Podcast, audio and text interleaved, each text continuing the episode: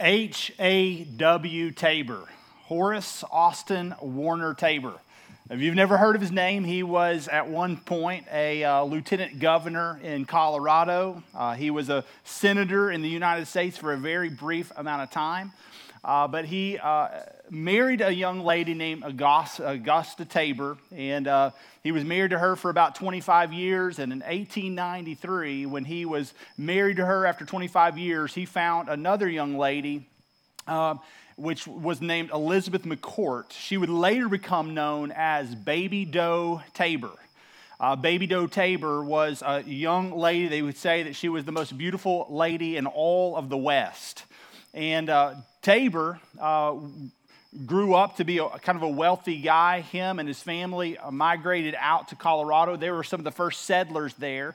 And while they were there, he began to be a philanthropist. He was um, using his wealth to do a variety of things. He, was, he built an opera house, uh, helped with schools and churches, and uh, helped with uh, the news carrier station there. Uh, the, he was a postman at one point, did all these different things. But as he was doing these things, he began also a general store. And oftentimes, customers would come in and they wouldn't be able to afford what it was they would buy, bought. So he would begin to make investments in mines, etc. And he would make these investments, and as he did so, he began to be a very lucrative guy. He began to develop more and more wealth, and to the point where he earned, uh, owned millions of acres of land uh, in Colorado. Had they say about 175,000 acres of land back in Texas, where he was known to be investing in copper mines and lots of different things. But his wealth came primarily from a handful of mines in Colorado that were producing large batches of silver. And as he invested in those things and he saw more and more silver come to his way, he began to live a very luxurious lifestyle. Him, and uh, his very young spouse, Baby Doe, I mean, they lived it up. If you were an East Texas person, you've heard they're living high on the hog. Uh, that's what they were doing. And as they were doing these things, they enjoyed such a luxurious lifestyle that they were known throughout the, the land. And so as he made his way up into uh, into really leadership levels in Colorado. Eventually, uh, he finds himself in D.C. While he's in D.C., is where he meets this young lady. Uh, but what he does is he just literally just begins to, to build a lifestyle of extravagance. And then one day, Congress passed what was called uh, the, the Sherman Silver um, Purchase Act, and when they passed that in 1893, he, uh, he went basically bankrupt, lost pretty much everything that he had, became destitute. Uh, what they did was they, they passed that to drive inflation up, and they wanted all the commodities to come down. And as a result, everything that he had became nothing overnight. And as a result, he loses everything. Six years later, he is the postman uh, in Denver, Colorado. That's his humble lifestyle. His wife, Baby Doe, his last words to her as he dies with appendicitis in 1899 was this He says, Go guard the matchless claim. Um, um, the matchless mine. The matchless mine will pay off all of my mistakes. And it is said that she lived in the matchless mine for the next 30 plus years of her life. And she died there in one winter storm in the early uh, mid 1930s, 1935, at the age of 81. They found her dead after a winter. She had nothing. Now, you might ask the question why, why do you share the story of H.A.W. Tabor and Baby Doe Tabor? Well, I share that story because they had everything and left with nothing. But you remember the one woman I told you that he was married to? Augusta Tabor? Well, she took all the wealth that she had when they were married and she invested it and she was wise with it. She did not live a luxurious lifestyle. And later she would give all of her wealth to her son um, in uh, 1895 when she passed away. And that was about half a million dollars back then that she had, she'd given him to this point today, that would have been worth over $18 million in 2022. So if you understand how much she saved, you have two parallels. You have this one guy who is, in some ways, going about and investing in a myriad of things, and he looks one way as he lives a luxurious lifestyle. You have someone else who they seem to have as much as he did, but lives a more meager lifestyle and may not have been known like he was, but the reality was is they saved and invested wisely. Well, today we're going to dive into James chapter 5. And in James chapter 5, it seems to be a somewhat of an odd turn. Um, and it's really not odd at all because what James is doing, he is building on really where he had left off in chapter 4. At the end of chapter 4, there's a warning that, hey, listen, we, we ought to be careful not to plan too far ahead because our life is just a mist. It's a vapor. It comes and it goes. It's like a light that comes out and then vanishes quickly. As a result of that, we need to be careful about the choices we make. He then concludes and continues this thought with how it and it really shapes even around our money. And so if you see the heading there in James chapter 5, it might say a warning to the rich. It may have something to do with a warning to those who have wealth. And so that's where we're going to be diving in here in a few moments. Uh, real quickly, want to welcome those that are joining us in Edgewood and as well as online. We're so glad to be hanging out with you guys today, and we can't wait to dive in. In verse 1 of chapter 5, James, the half brother of Jesus, says this Come now, you rich, weep and howl for the miseries that are coming upon you. Now, James seems to be shifting a bit from chapter 4, and the idea is, is that he has one subset of people in his mind as he concludes this thought in what we know as chapter 4, where he's been in some ways warning those who are investing and are businessmen and they're traveling from this city to that city and going from such and such places and they're talking about the trades and all the things that they're going to do he gives a warning to them to say hey listen don't get ahead of yourself. Here it seems to be that he has another group of people in mind that he's not necessarily talking to the same group of people, but he is certainly addressing a group of people who have a present challenge going on in their life. And you look there, he says, Come now, you who are what? Rich. And then he says, Weep and howl for the miseries that are coming upon you. And when you read that, I don't know about you, but I feel like it's a bit of an Old Testament throwback. Like it feels like one of the Old Testament prophets that are in some ways um, overbearing and in some ways very challenging, and they have a very direct message. And if you were this group of people, as James were saying that, you might have said to yourself, like, man, he's pushy. Like, golly, what's with it? Like, what did he have for breakfast today? And you might have been kind of wondering, like, why is he so like overbearing and why is he so strong on this? And the reason that he seems to be making this approach is because he knows that riches can tangle up a myriad of people. That riches and wealth can be a very difficult challenge for people, so much so that we see throughout the scriptures that there are oftentimes warnings around people who are wealthy and how it relates to the kingdom of heaven. Uh, you might even remember the words of Jesus where he says, It's easier for a man to go through the eye of a needle, or a camel to go through the eye of a needle, than it is for a rich man to what? enter the kingdom of heaven. Now, why does Jesus say things like that? Well, it seems to be because that's what James is warning. He goes, Listen, you who are rich, you need to weep and howl for the miseries that are coming upon you.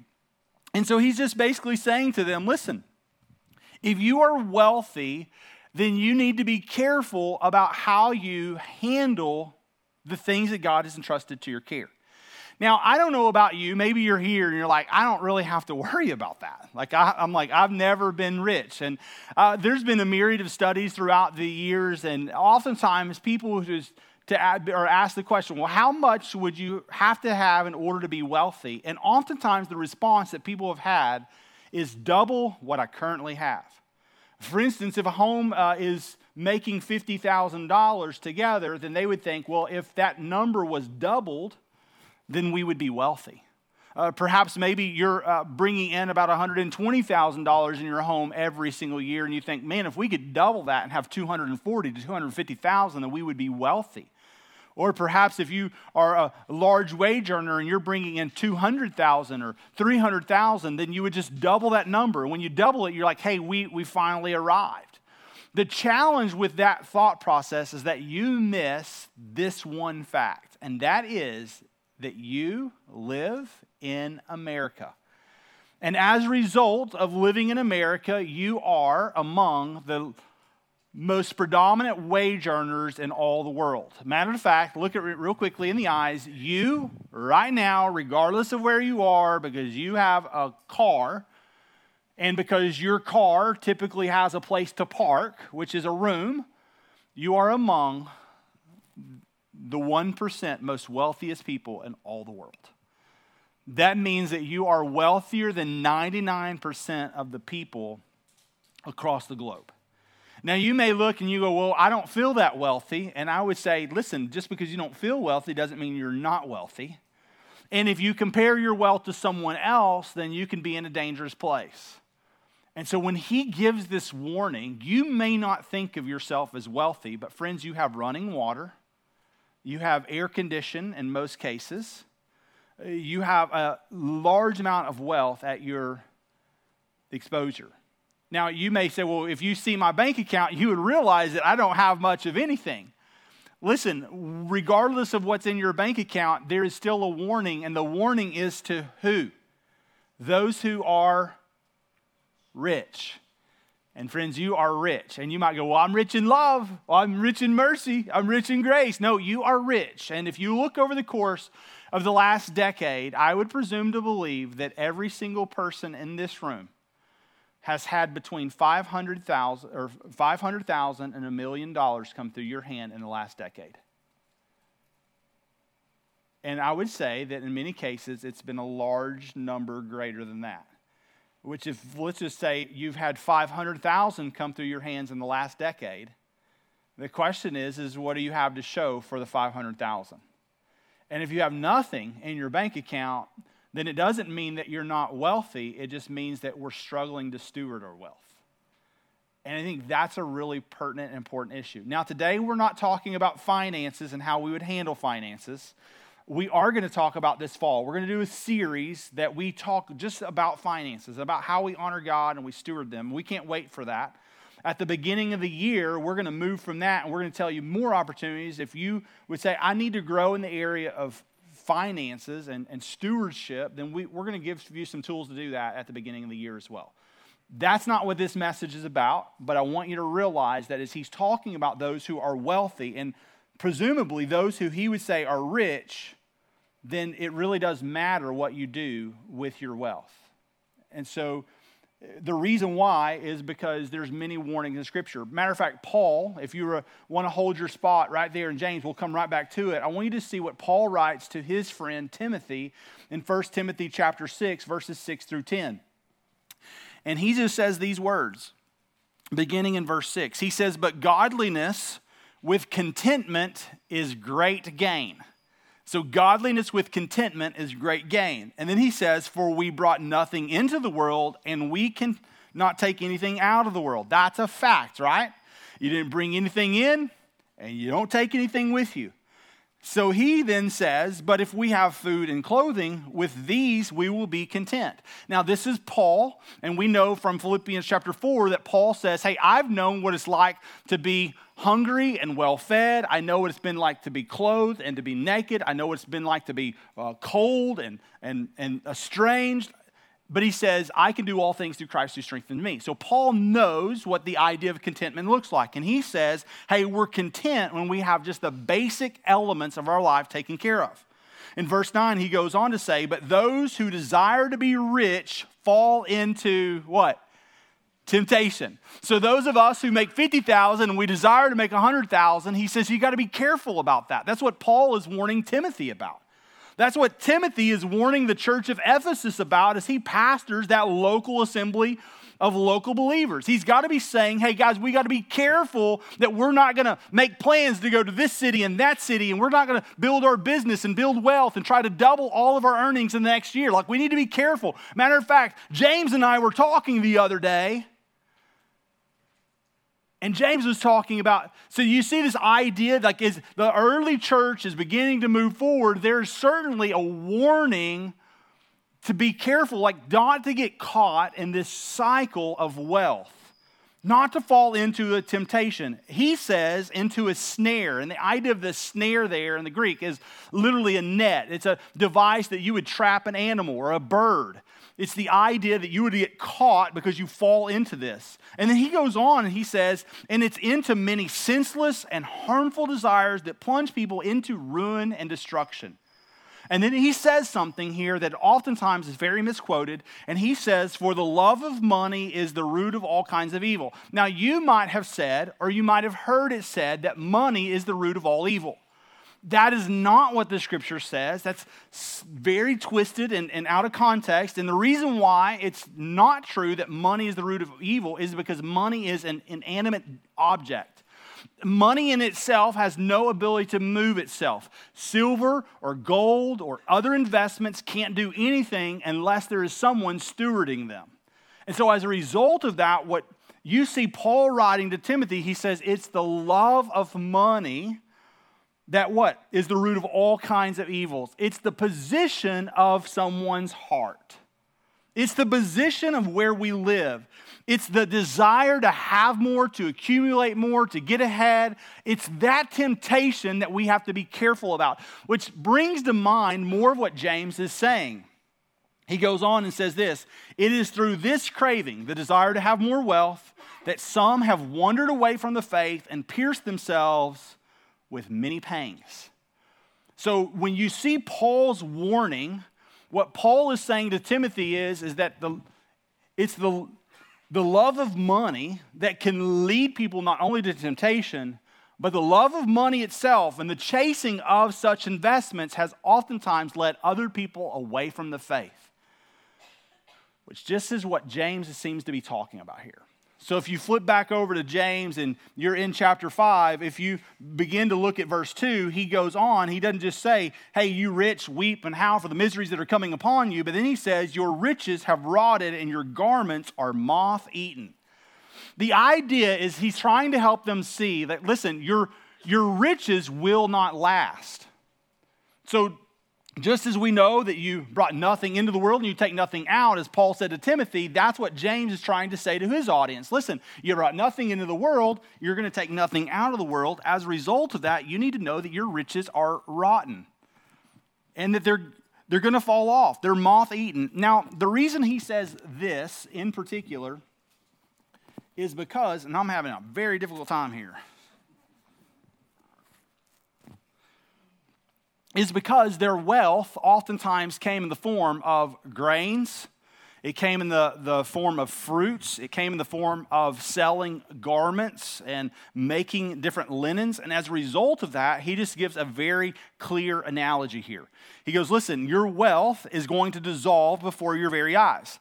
The, the vineyards that you've planted, the grain that you've harvested, it will be gone very quickly. As a result, the garments that you have in your closet, they're going to be moth eaten. You can just know that these things will not last forever.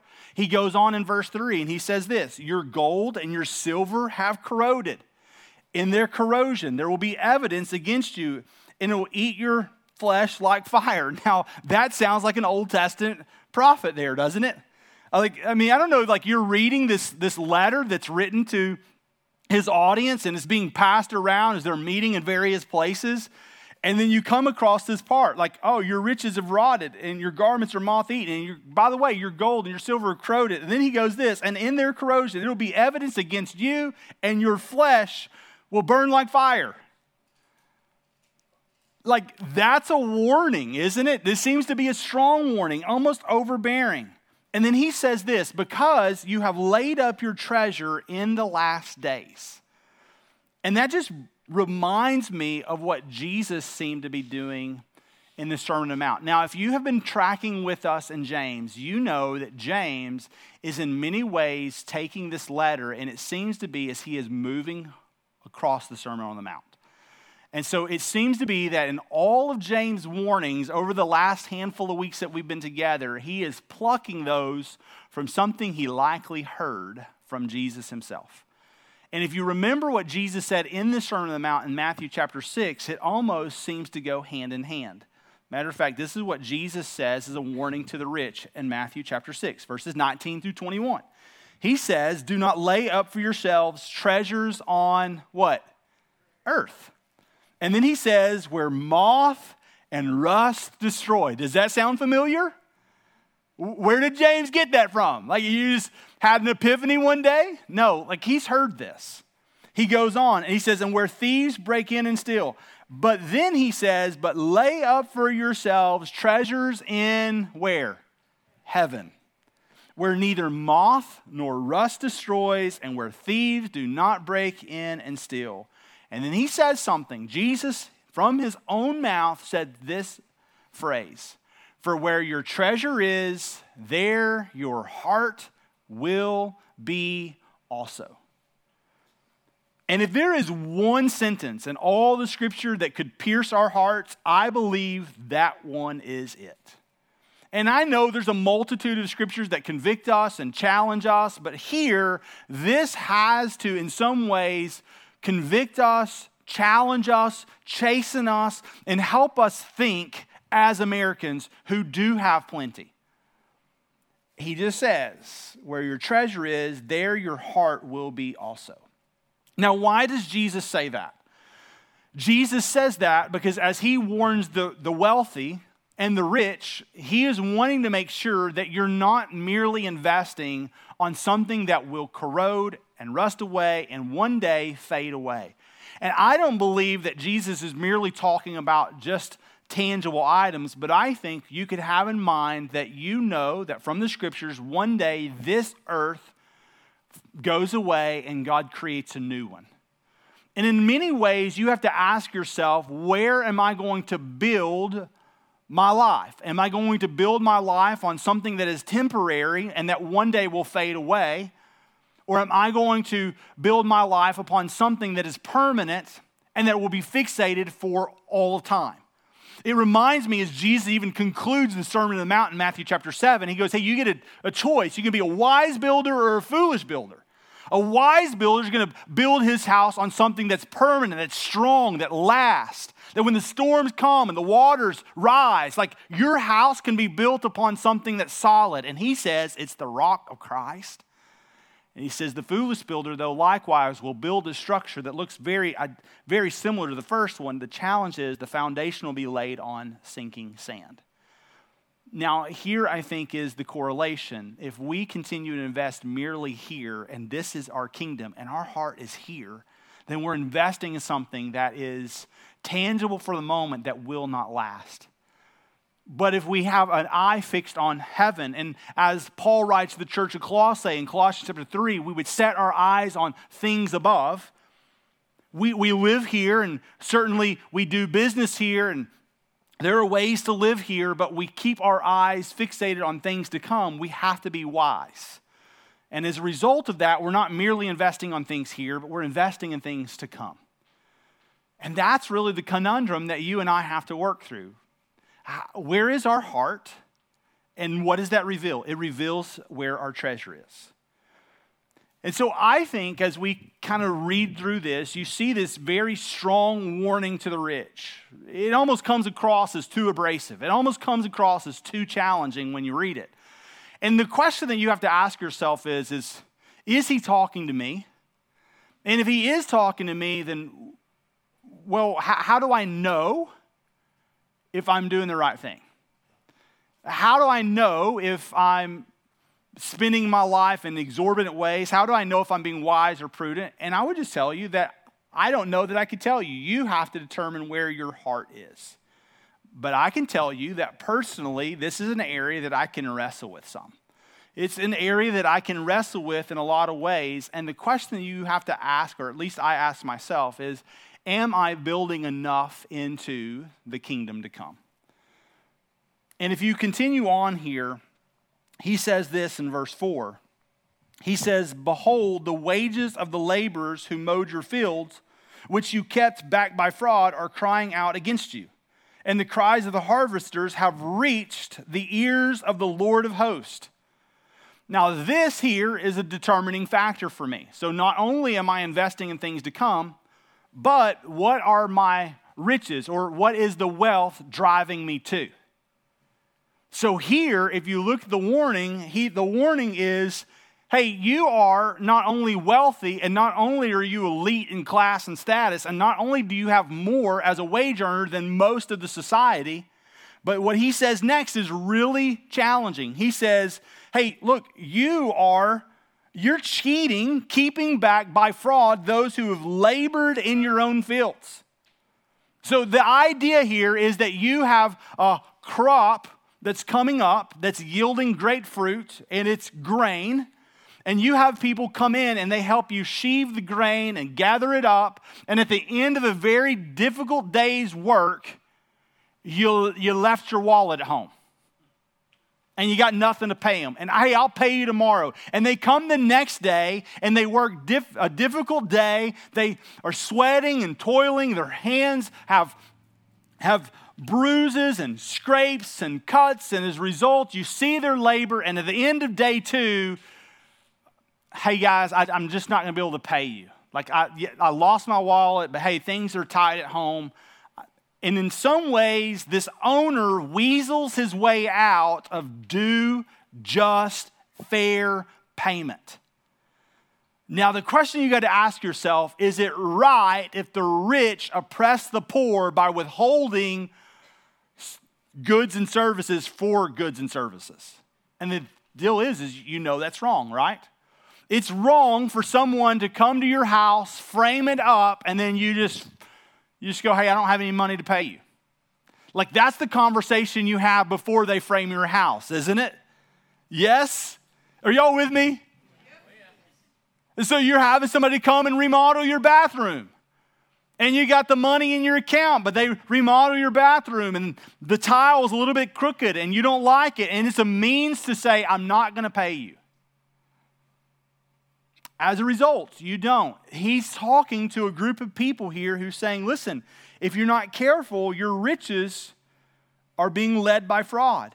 And now the problem is not just that, that you've been fraudulent, but look what the problem is. The problem is, is that it's crying out against you, and the cries of harvesters have reached the ears of the Lord of hosts. The, the reality is, is you may think, well, nobody else knows but the cries have reached the Lord of hosts. And the Lord of hosts is a title there that might be in your Bible, the Lord of the Sabaoth. But it's the idea used oftentimes with emphasis added in the scriptures, particularly in the Old Testament, that the Lord of hosts is the very one who is the host of the Israelite army. He is the one who led the captives free across the Red Sea. He is the one who parted the waters and brought them in. He is the one who allowed the Israelites to walk around Jericho and he brought the walls down. This is the Lord of hosts. Now, the reason that's important with emphasis added is that the Lord of hosts has heard the cries because of the oppression of the rich and their unwillingness to pay the poor. And as a result of that, they think they're okay. And what James is saying, no, you're not. The Lord of hosts, the Lord of the Sabaoth, the Lord, Jehovah, is the one who will one day bring judgment against you. You may think you're in the right, but he'll reveal you're wrong. Now, that's freeing for two reasons. It's freeing because if we think we're going to escape, we need to know that there is a judge and an arbitrator who's not going to allow it. It's freeing because if you're the one who's been oppressed, you need to know that the Lord will eventually avenge every wrong in the world and he'll make it right. Matter of fact, friends, when we forgive someone who has hurt us in a very deep way, what we're doing in that forgiveness is we're choosing we're choosing to entrust that forgiveness to the Lord, believing that God will bring about His purposes in His due time for the one who hurt you, or for the one who cheated you, or for the one who maliciously talked about you. We're entrusting that to the Lord. And so we are freely able to forgive because we know the Lord of hosts, the Lord of the Sabaoth, will take care of His purposes. Make sense? Now, you may struggle to believe that in the scriptures, but if you remember, Abel's blood cried out against Cain's murder. Remember that? That's Genesis chapter 4, very early in the Bible. We see that. Um, the sin of Sodom and Gomorrah cried out against its own people.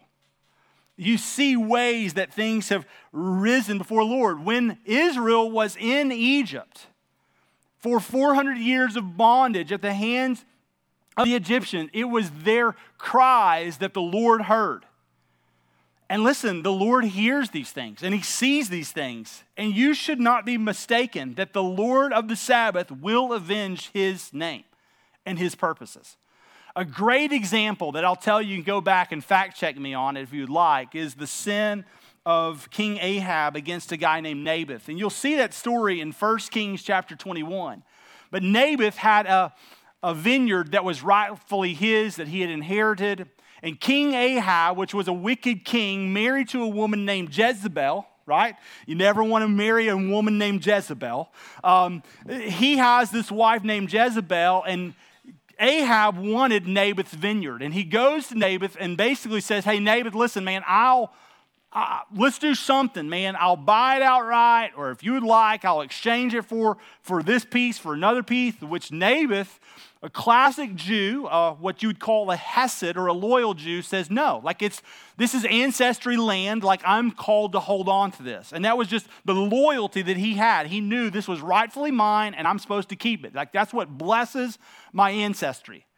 In which Ahab wants to plot and figure out a way to to scheme and manipulate to make that his land, and he's not successful.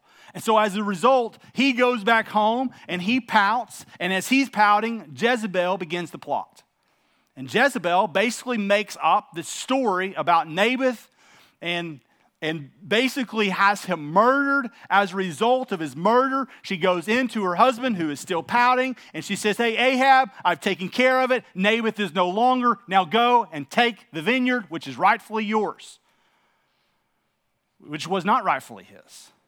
And as a result of the cheating and the scandaling, and Naboth being accused of treason and killed and murdered in front of the city, God would eventually bring judgment.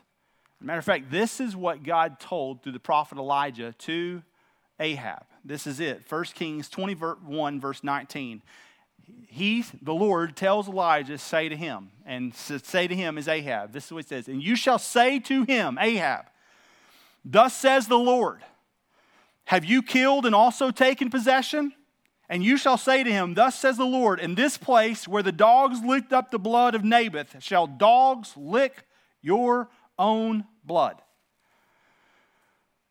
He says, Listen, what you did was foolish, and I will bring about my vengeance. I am the Lord of hosts. I am the Lord of the Sabaoth. Do you see what James is saying? James is saying, listen, the Lord hears the cries of the harvesters. You've cheated them, you've lied to them, you've manipulated, you've kept back, you had plenty to pay. You could have wrote, wrote a check, no problem, and you chose not to because you were using your wealth to an advantage in a way that made them more destitute and more poor and you more powerful. And he goes, and that's a problem. And that's exactly what Naboth experienced at the hands of the king of Israel and his wife Jezebel. As a result, Elijah's words would bring about some brief repentance in Ahab's life. Ahab would be spared from the consequence, but their son would not. Their son would die in the very place of Naboth's vineyard. And later, when Jehu became king of Israel, he went to Jezebel and her palace, and she was thrown down by her own eunuchs, and her blood and body splattered all over the place at the hands. And it says that the dogs licked up her blood.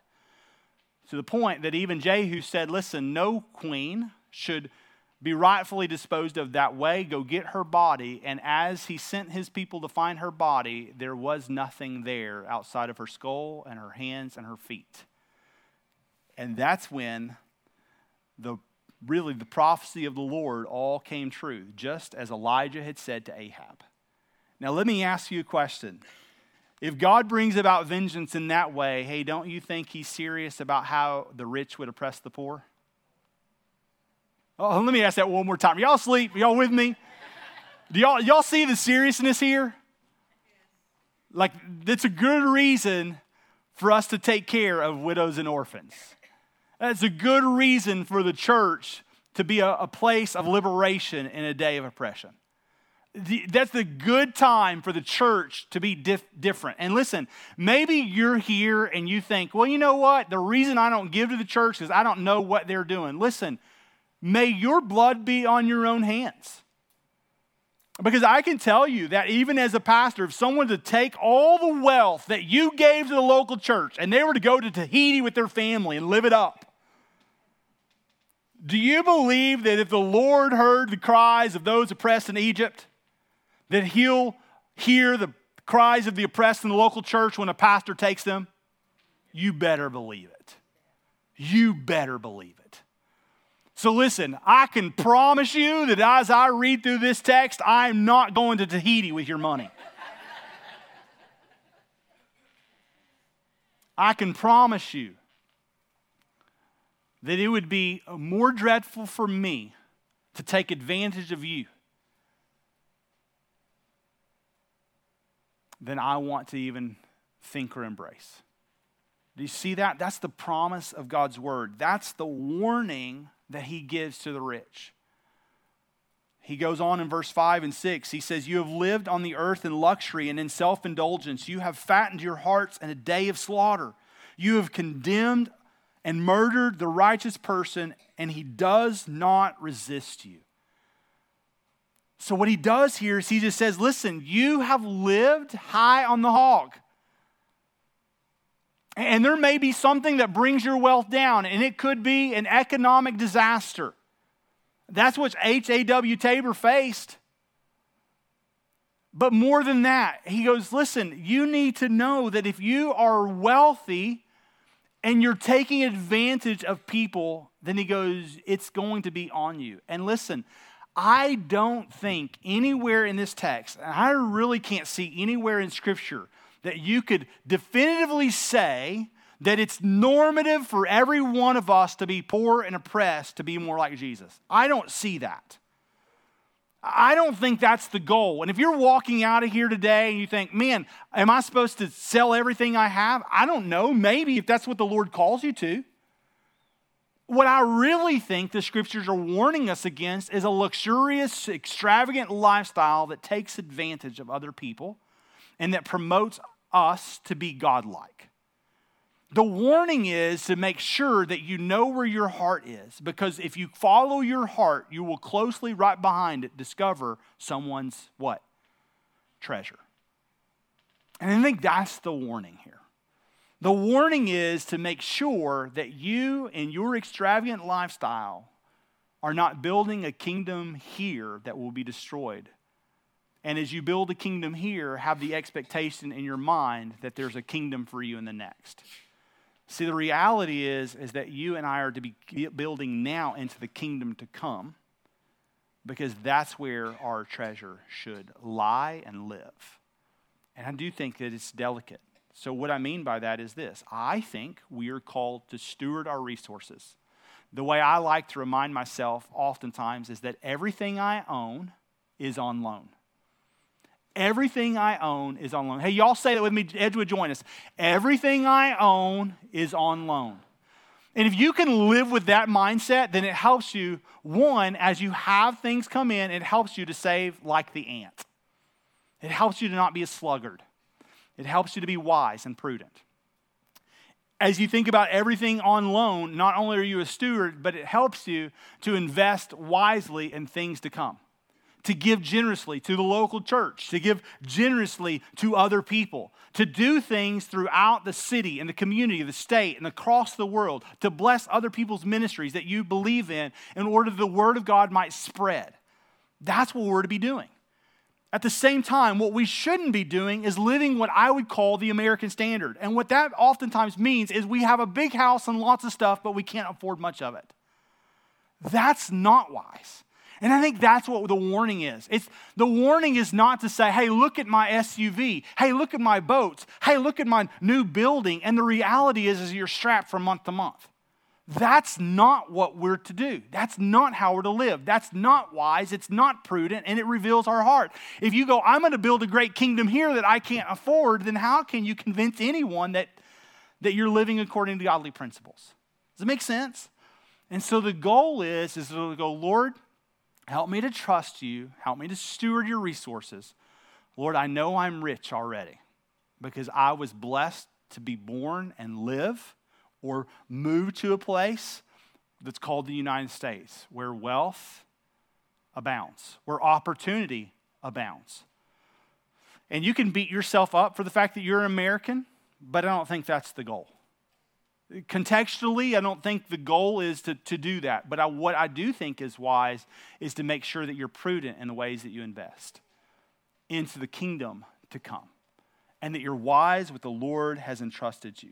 And here's why. I'm just giving you two sobering truths, but I'm not going to unpack them. The very first one is, is that all of us in this room will appear before, before God in the judgment seat. That's just true. And when I say the judgment seat, just so you're clear, there's two judgments. There's what's called the white throne judgment. And the white throne judgment is where God separates the wheat from the chaff or the goats from the sheep. It's where he clearly says, These are mine and these aren't. It's the idea of Philippians 2 where every knee will bow before God, under earth and in heaven. And every, not only will knee bow, but every tongue will confess that He is Lord. And at that moment, that's the white throne judgment. You're on His team or you're not.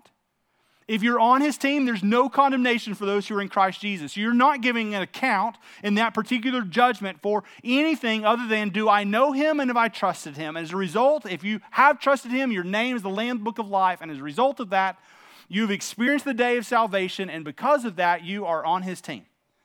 Listen, if you're on his team, there will be another judgment, not a judgment that brings about condemnation, but a judgment that is called the Bema judgment. And that judgment is simply asking one question What have you done with the things I entrusted to your care? If everything you have is on loan, what did you do with what I gave you? And really, the property owner simply wants to know what the manager did with what he entrusted to your care. And that's when you'll give an account. Have I invested in things that burned up and that faded away, or have I invested in things that will outlast me? That's the goal. And that's the question you got to ask yourself. Lord, I don't think it's a sin to be wealthy.